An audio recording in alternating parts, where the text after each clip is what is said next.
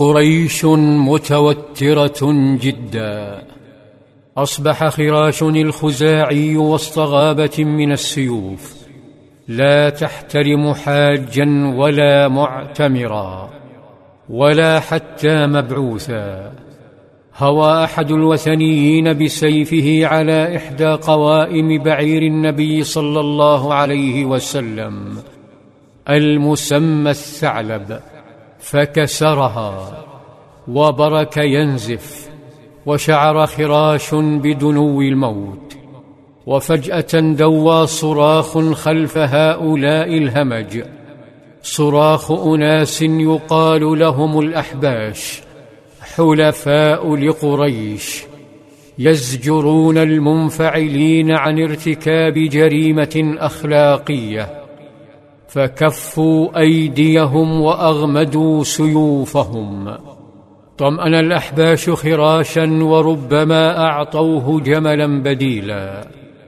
وصل الخبر إلى قبيلة خزاعة الوفية للنبي صلى الله عليه وسلم، وهم قوم خراش، فانطلقت كوكبة من فرسانهم لمقابلة القائد صلى الله عليه وسلم، يقودهم فارس يقال له بديل بن ورقاء، فقال للنبي صلى الله عليه وسلم: إني تركت كعب بن لؤي وعامر بن لؤي نزلوا أعداد مياه الحديبية ومعهم العوذ المطافيل، أي الإبل والأمهات بأطفالهن، وهم مقاتلوك وصادوك عن البيت.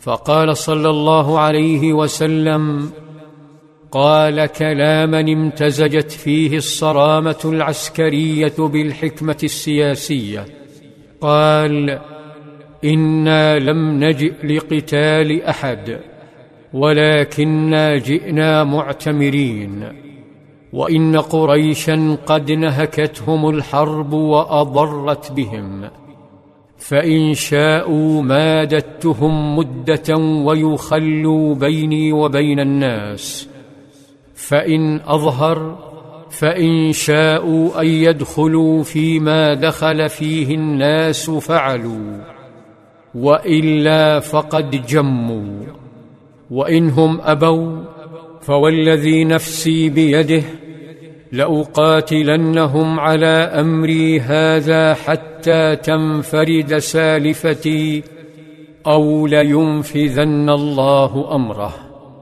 فقال بديل: سأبلغهم ما تقول.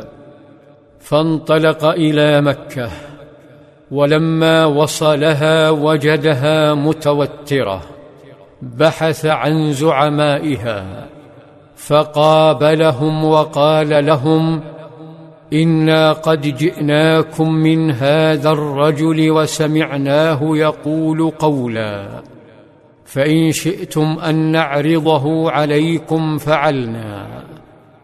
غضب سفهاء الوثنيين وصرخوا: لا حاجة لنا أن تخبرنا عنه بشيء.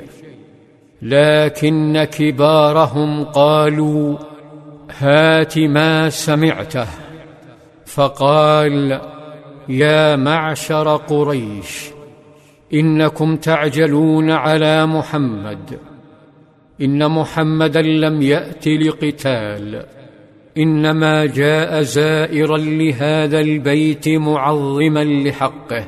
ثم عاد بديل بن ورقاء يخبر القائد صلى الله عليه وسلم أن قريشا تتهمه بالتخطيط لحرب.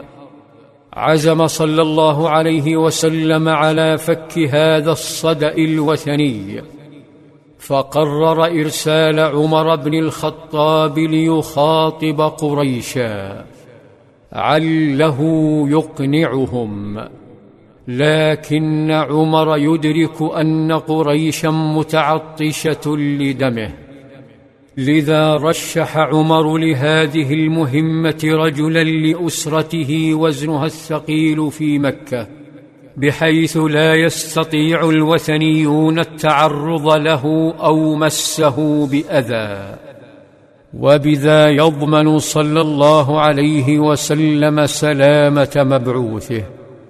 فمن هي الشخصية التي ستهاب قريش التعرض لها؟